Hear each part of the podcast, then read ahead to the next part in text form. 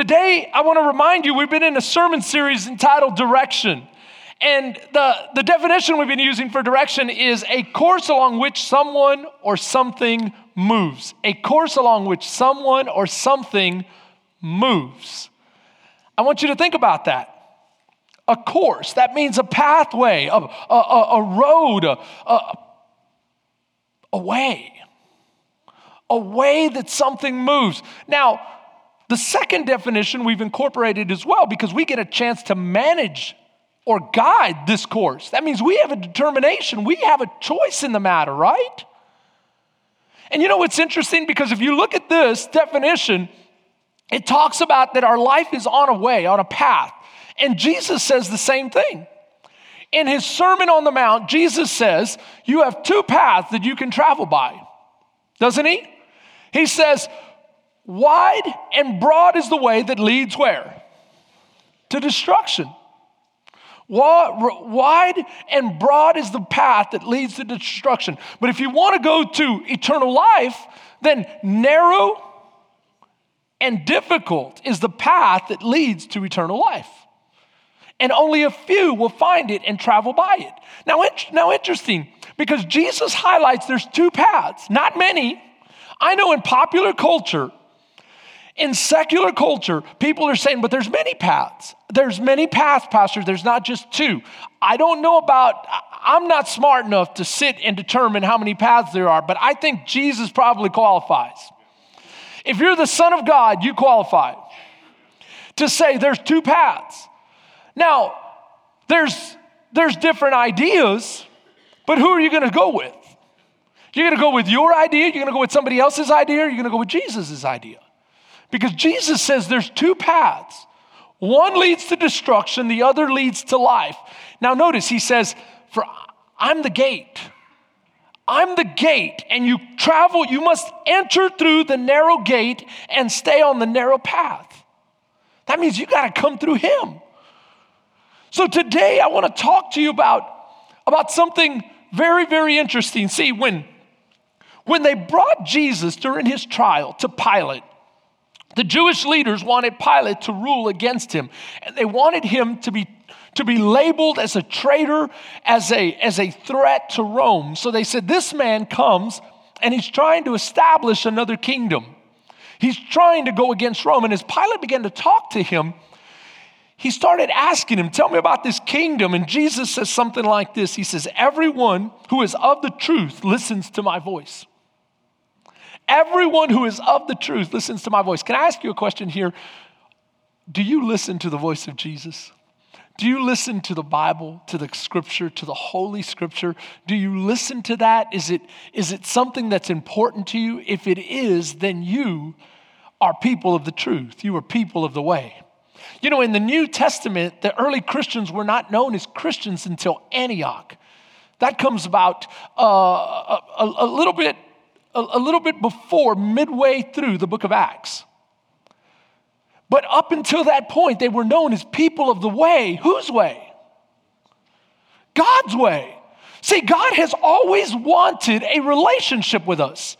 As a matter of fact, God came down and he spoke to Moses in a burning bush, and Moses freaked out. Come on, how many of you would freak out if a bush caught on fire, but it wasn't consumed, and you heard a voice begin to say, Thus saith the Lord, or thus say I, or I don't know how he would talk, but I mean, it, it would be pretty intimidating, right?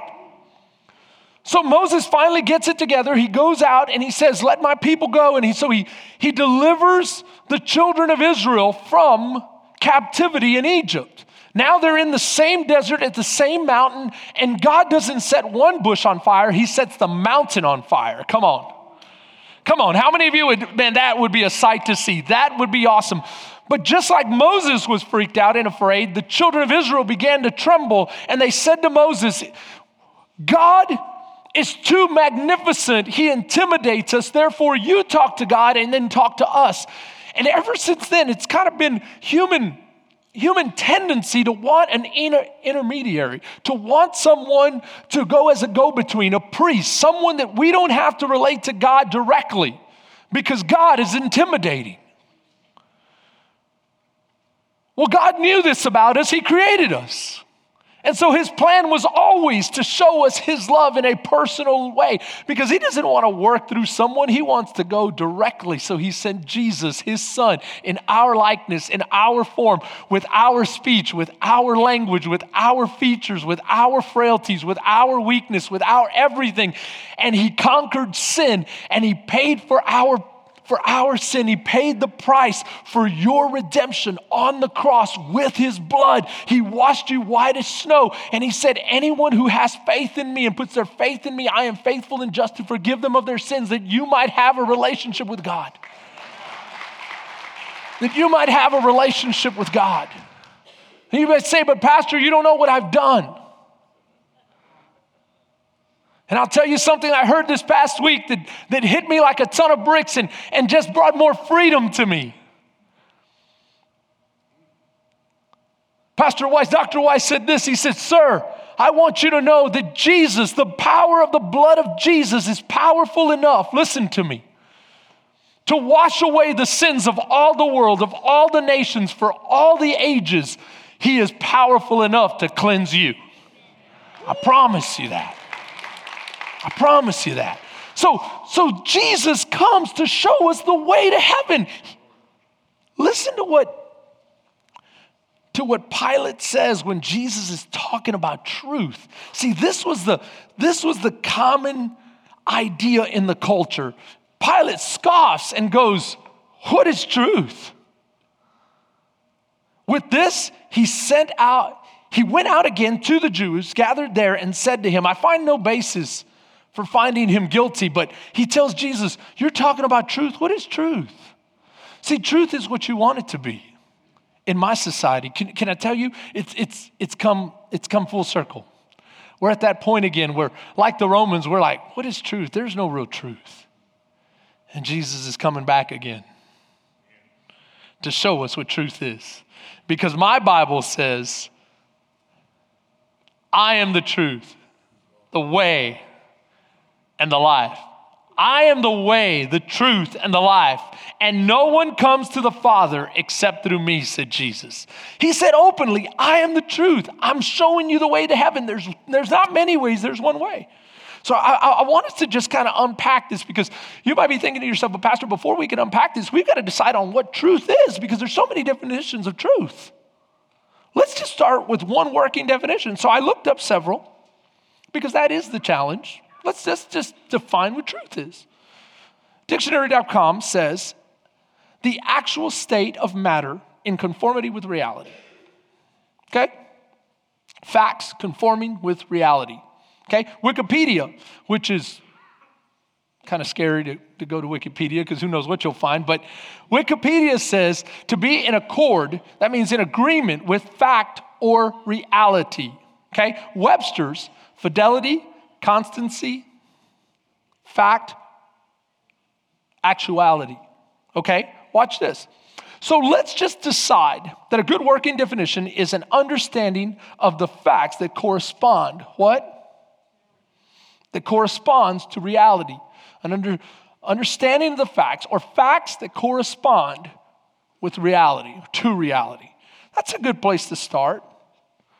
So then, so then if what, what I started to realize is I'm kind of going through this study on truth and trying to understand kind of what's going on in secular culture, what's going on out there, where can I help you? How can I help you? I started realizing that there's really two questions when it comes to truth. You have the physical and you have the metaphysical. Let's say the physical is this, this world that we create, we call reality, and then the unseen reality. That part that's hard to define because we don't see it. We're, we're not we're not completely spiritual. And how many of us know that, that we rely on our physical senses way more than we rely on our spiritual senses? And some would say, but if you're but if you're not a Christian, then you're spiritually dead. And so you have all these questions that start to come up, but, which brings about this question. Why do we demand concrete truth in the physical realm, but deny absolute truth in the spiritual realm? This is interesting because if you think about this, we have come very, we've, we've come, become comfortable with the fact of really accepting absolute truth in the physical. What do I mean by that? I mean that that we look towards science and we consider ourselves sophisticated, we consider ourselves an advanced society. So we demand, we demand truth. And we demand absolute truth and particular truth. We're very particular about it, especially in those areas where it could, it could affect our life. Come on, what kind of area can affect our life? How about in pharmaceuticals? What if they were like, yeah, truth is relative? Yeah, it's kind of what I want it to be today. I think I take a little of this, take a little of that. I don't know. I know that that's not the formula, but who cares? Here's your pill. What about in research? No, no, no, no. You have to be very particular. You have to be precise. I mean, they measure to the nth degree. Why? Because this is life and death on the physical side. What about the spiritual side? Can I tell you, there's more at stake here. No, no, no. God said this God said, don't fear the one that can kill your physical body, fear the one that can kill your physical body and your eternal. Fear that, fear, fear dying spiritually more than dying physically. But yet we have such a hard problem with this. And we're so loosey goosey on this, but we're so particular over here. I want you to think about this with me for a second. And then I want you to ask yourself which approach is influencing you today? Because there's different approaches to truth. And one approach, the first one, is the secular approach. The secular approach, truth is a matter of perspective. What do you mean, truth is a matter of perspective? Truth is objective, but only as it relates to who you are and what you are. Notice what I'm saying here. I'm not, I'm not speaking as a Christian. Because I'm saying, oh, yeah, it's objective, but then I make it completely subjective? What is objective? Objective means it's, it, it is absolute. Subjective means it depends. So I say it's absolute, but it totally depends on who you are and what you are. It means it depends on your experience. That means if my experience is different from your experience and different from your experience and different from everybody else's experience, then we all have our measure of truth or we all have our truth. I want you to think about this with me for a second because that, that's a recipe for disaster. Just like it would be a recipe for disaster in the laboratory. Just like it would be a recipe for disaster if NASA went with those rules.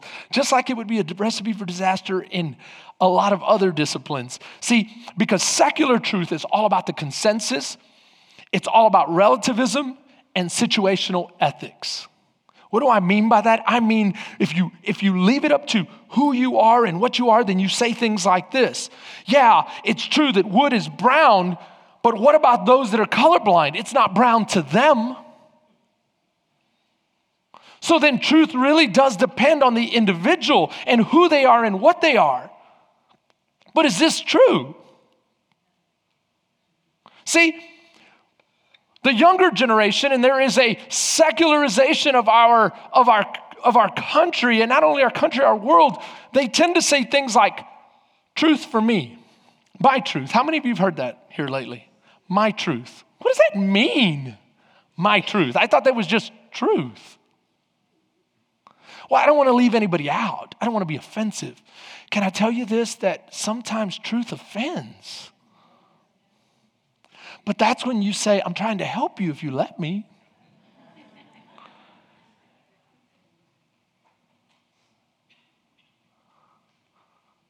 See, I kind of think of it like this. Let's say you're on a road and there's a sign that says, dangerous curve ahead slow down your speed to 45 miles per hour or 35 miles per hour, whatever the highway department has determined is the appropriate rate of speed. You have a decision to make. What is that decision? You can either slow down, you can stay the same, or you can speed up. You have three decisions Yes, it's relative on how you decide. It's not relative as to the degree of curve to that road. The truth is that road still curves at certain degrees, at certain uh, uh, mathematical facts. But we want to change those facts to suit our fancy because we don't want to slow down. Can I tell you, truth is true. Whether you slow down, speed up, or stay the same, it's true. It's the road that leads to heaven. Amen? And when Jesus said it's narrow, it curves this way and it goes this way and it goes that way, and ultimately it will lead you to the cross. It doesn't matter what you think, it matters how you respond. Because that's what's true. But we have to understand that there's so much being said about this. See, what happens when your truth goes against my truth? Then you have people saying this. In USA Today, this is what they had to say about Tim Tebow. Jesus' representatives, that's you and me, in sports aren't just practicing faith. This exclusiveness sometimes morphs into a form of what? Chauvinism. Tim Tebow should be seen as someone who promotes a form of belief that makes uncomfortable judgments about everyone else's religion. See, can I tell you something, guys? That when you are a Christian, eventually, some people are going to feel uncomfortable with you like they felt uncomfortable with Jesus. Because to be a Christian means I follow the one who said, I am the way, the truth, and the life. And there's two ways, not many ways. There's one that leads to heaven and one that leads to destruction. You choose. We won't judge you for it. We won't, we won't be angry at you for it, no more than Jesus, because that's your decision. And God respects everyone's decision. But I won't, I won't be cowarded into be, eh, having to say that we're both right. Because to say that we're both right, then what? Makes my truth relative. And by definition, truth cannot be relative. Think about with this with me for a second as we go into the second approach. The second approach to truth is spiritual, the, the spiritual approach or the metaphysical approach. It's, it's, the, it's a it's an approach that is completely mystical in nature. What do I mean by that? I mean that, that they, they get the warm and fuzzy feeling. They want everyone to have that warm and fuzzy feeling that we're all okay. And this comes straight from the enemy. And I'll tell you why it comes from the enemy because the enemy wants you to feel you're okay because if you don't feel that you need a savior, you'll never reach out to him. That's the key right there. The key is this you can believe anything you want, just don't believe the cross.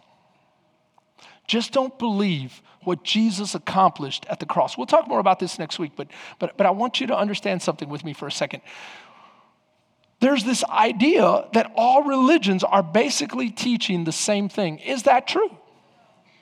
Are all religions basically teaching the same thing? But I hear that all the time. As a matter of fact, I heard a Christian the other day say, Well, you know what? We're just one of the many options.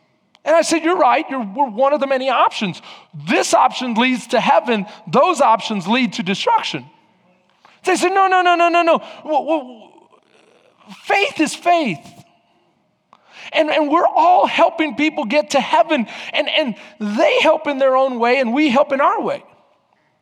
And I'm going, what, what way is that? When do they introduce Jesus? Well, they have a different, they have a different name for Jesus. They have a different name. You worship Yahweh or Jehovah. He said Jehovah. I say Yahweh, Jehovah. But he said, You worship Jehovah, they worship Allah, or they worship Buddha's teachings, or they worship whatever. And he started naming these different gods. And I said, Can I tell you something? My God is not that God. There's a distinction between my God and that God. And it's not because I came up with it, it's because He shared it with us. And, and, and all you have to do is read this letter and read those letters, and you'll see the distinction. And so, this is something that we have to get clear on that, that our God, He says, Hear, O Israel, your God is one. And He is He is the only God. You shall have no other gods before me. And this is what you shall know me as. And he began to explain who he was and who he is and who he will ever be. Because you say, but, but, but, but they all lead to the same place. You say, okay, well, is that true? Can, can, can, when you compare the truthfulness of all religious claims, are there, there are only two options. Can you get away with more than these two options? Is my question. The two options that I came up with is this both claims are false, or one is true and one is false. Is that, is that, is that, is that good? Let me, let, me, let me put it to you this way Christianity says there's only one way to heaven. These say there's other ways to heaven. Can we both be true at the same time? Okay, so there's, there's, there's, there's only two options. We can both be false, or one of us has to be right and the other has to be wrong. See, I want you to get comfortable with this because, by definition, the very nature of truth means it's exclusive. Two plus two is four, and any other answer is wrong. And I know in a society that no one wants to be wrong, no one wants to, we don't want to call winners and losers, we're just all participants. You know, the little Johnny doesn't want to have his, his spirit crushed, so we're not going to keep score. We're not going to do any of those things. We're just, hey, I kind of liked finding out if I won or lost at the end of the game. Because kind of what's the whole point of playing? You know? The, the, other, the other day, I was keeping score, actually, just last night, I was keeping the, the scorebook for, for my son's basketball team. And the first thing, even the losing team comes up and goes, What's the score? Not only what's the score, but how many points did I make? How many fouls did I have? Why? Why? I said, Oh, it's just relative. Don't worry about it. He goes, Man, you're a sorry scorekeeper. I said, I'm just kidding. Right here, you had four fouls, you hit two three pointers, you did this, you did that. All right, I had the most team, I had the most points on the team. Some parent doesn't like that. Say, you know what, we're not gonna keep track at all because my kid didn't score and that kid made my kid feel bad. But then that comes over into the church, and now no one wants to say that Jesus is the only way, and there's eternal. Listen, listen, listen. We understand that when we play loose, with truth on this side, people can die. It's time we understand when we play loose with truth on this side, people can die for eternity. So I need you to understand this is important. You say, well, um, then, then, okay, so both statements, what, what was that again? It's called the law of non contradiction. The law of non contradiction is, is a law that governs the universe. And, it's a logical law. Well, who found it? Who, who came up with this? Aristotle is the first one to point it out.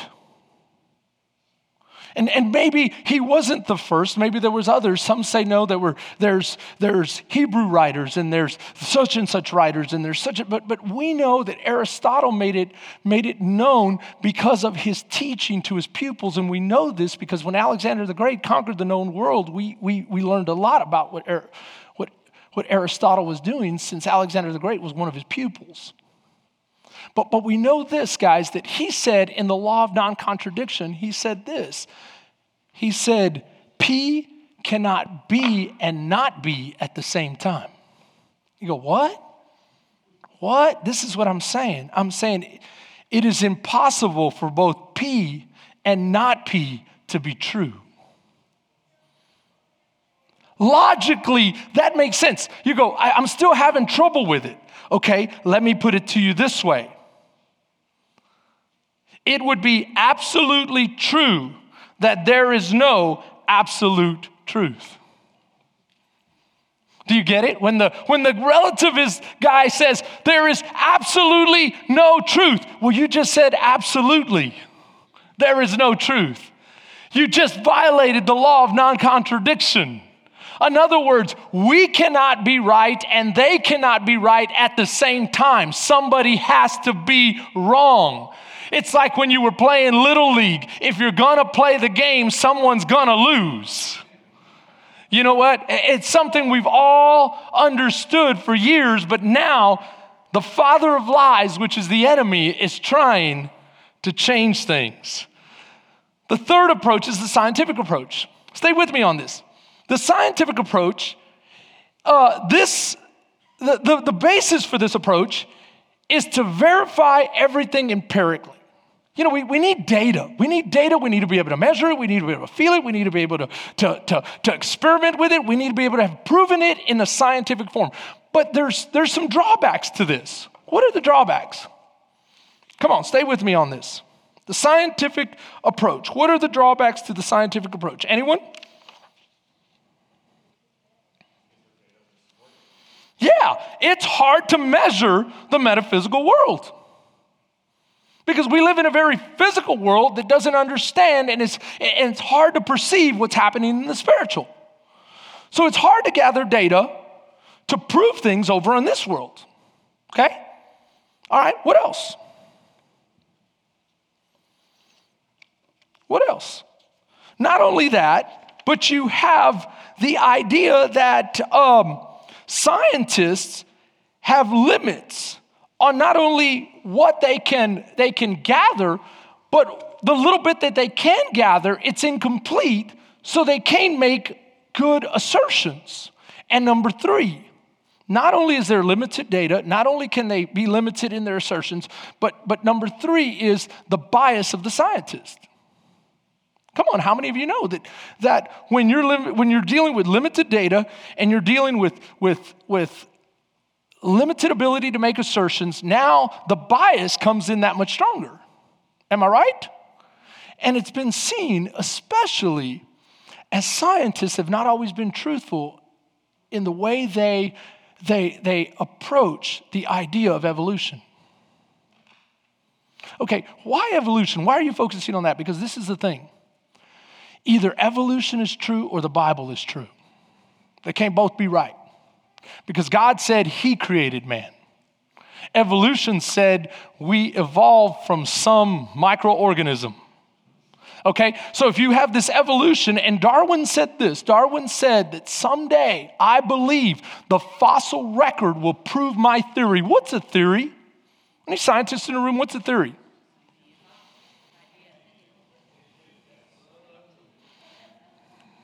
Michelle, anyone? I'll tell you what, a theory is something that the scientist is putting forward hoping to prove. It's an educated guess, is the way I was taught. All right? So he puts it forward, and, and Darwin says, I believe it's a good guess. It's based on my observation, it's based on the limited data I have, it's based on all of these things that I've gathered. But sooner or later, the fossil record, hundreds of years, I don't know how long it will take, but sooner or later, we'll get into the ground and we will be able to prove what I said would be true. Do you know the fossil record proved the opposite? I'll tell you why. Because if you have one thing, that from this one thing, all these other things are evolving, and you have all these different chains of, of evolution opportunities, then how many, how many transitional links could you find? You should be able to dig into the ground and find them every second. Well, they dig into the ground and find none. No, no, wait a minute, wait a minute. I've heard of such and such and such and such and such and such. Come to my library. I will show you book after book after book where these scientists have been discredited because of their bias. How did you know they were biased? You know they're biased when they're filing fossil, when they're altering bones, when they're chemically altering and trying to make it look so that it will fit their narrative. But why doesn't why isn't that reported? Why aren't our children taught that? Maybe the Bible is true when the Bible says you battle not against flesh and blood, but against spiritual rulers and principalities in the heavenly realms, and the one who leads them all is the father of lies. Someone said in first service, I thought it was fake news. Well, that too. But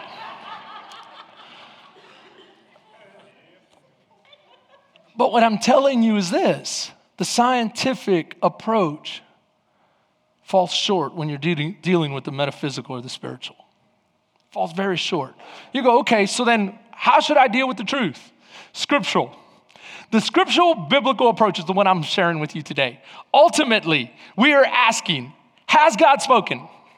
That's our question. Has God spoken? And if so, what did he say? As Christians, we believe that God has spoken and he has said a lot in the form of his Bible.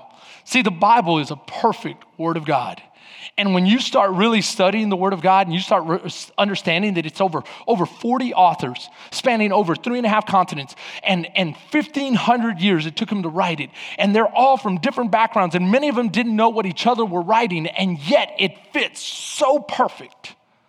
And there's not one thing that has been that's been able to withstand this test of time like the Bible has. People have attacked it and tried to disprove it, tried to disprove it, only to be disproven themselves.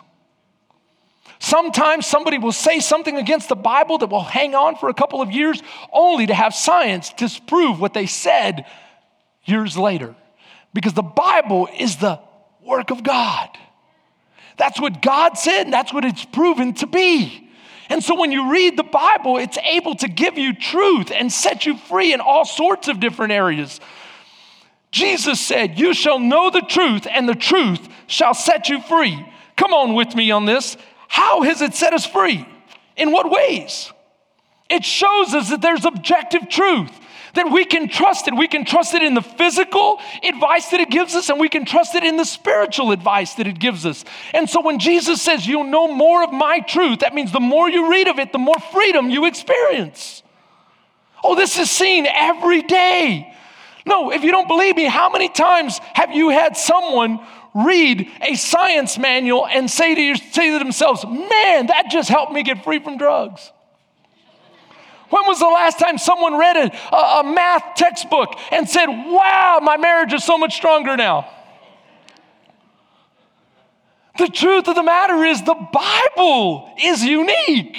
Come on, let me, let me just show you something. How many of you have experienced the power of the Word of God to transform your life?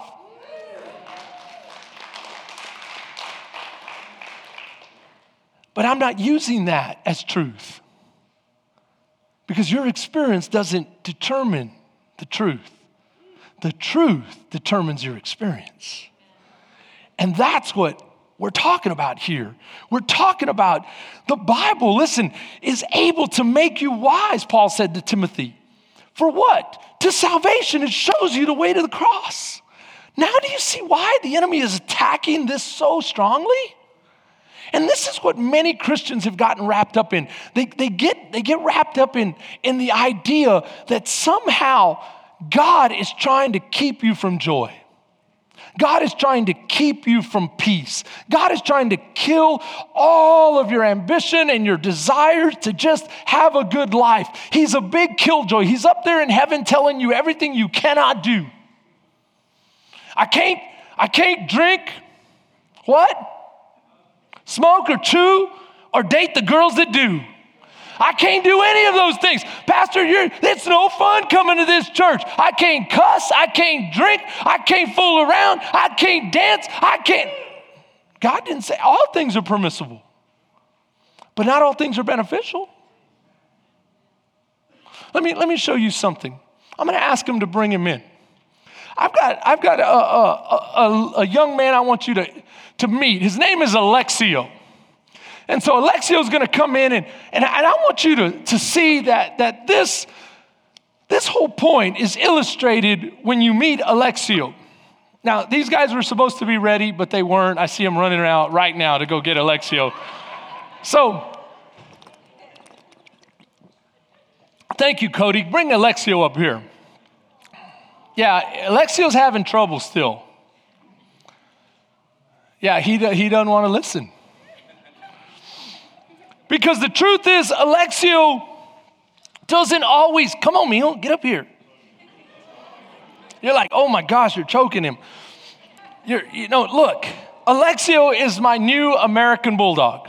He's not just mine, he's Raquel's and my whole family's. And we love Alexio. And as a matter of fact, Alexio got close to being given away because Alexio was misbehaving really, really bad.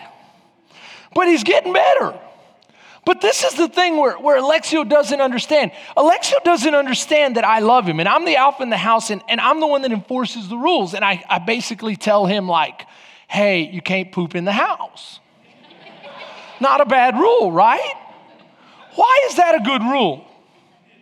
Because you poop in the house, you can get sick and, uh, and, and, we can have all sorts of diseases, and there's all sorts of consequences that come from doing that. But the other day, he wanted to potty. He didn't want to go potty. He didn't want to go poop. And he was tired. And when he gets tired, he just goes and lays down.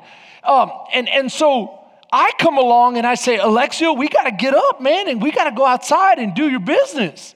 And he's like, No, it's kind of raining, it's drizzling, I'm not going. So he makes me chase him around the house. Finally, I said, I'm not going to chase you. You're going to come back sooner or later. And he came back, and I put the leash on him. And then I took him out the house, and, and he potted and did his business. He wanted to do it in the house. But I knew that if he did it in the house, we were both going to get killed because mama's going to kill both of us.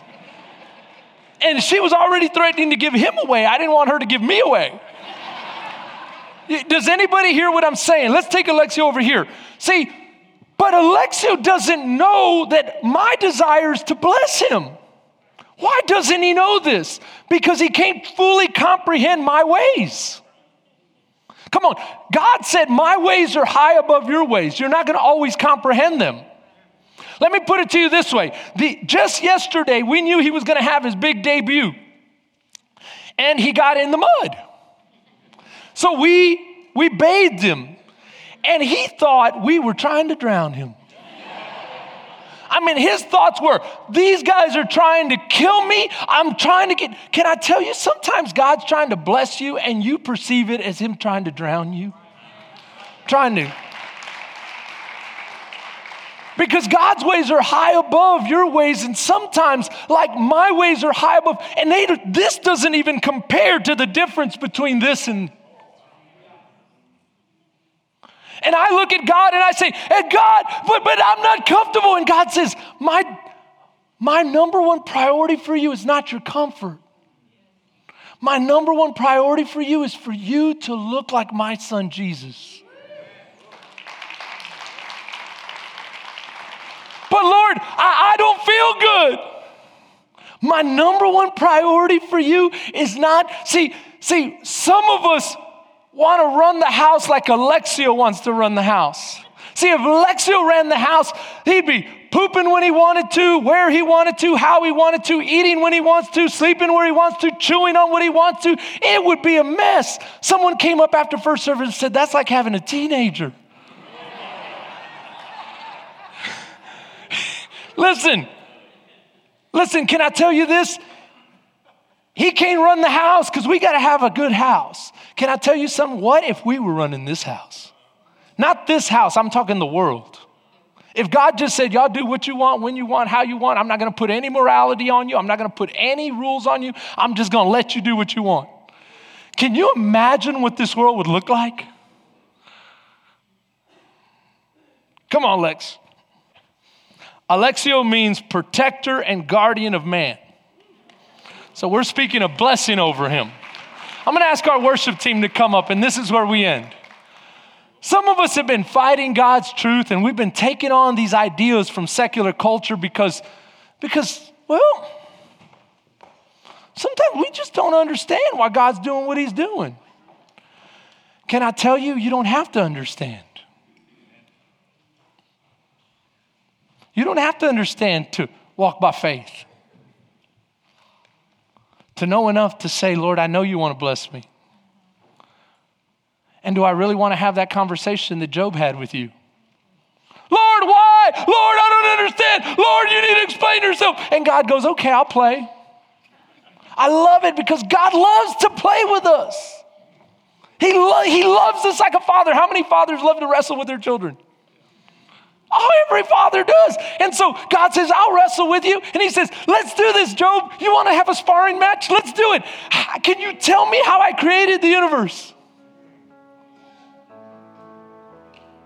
Can you tell me how the, the earth's foundation was poured? And it's not like we pour foundations, it's hanging in the middle space. Can you tell me how the planets rotate? Can you tell me all the science of the cosmology? Can we talk on that level? And Job's like, No, Lord. And he goes, can, Then can we really have this conversation? Maybe you should trust me. I got you. I'm big.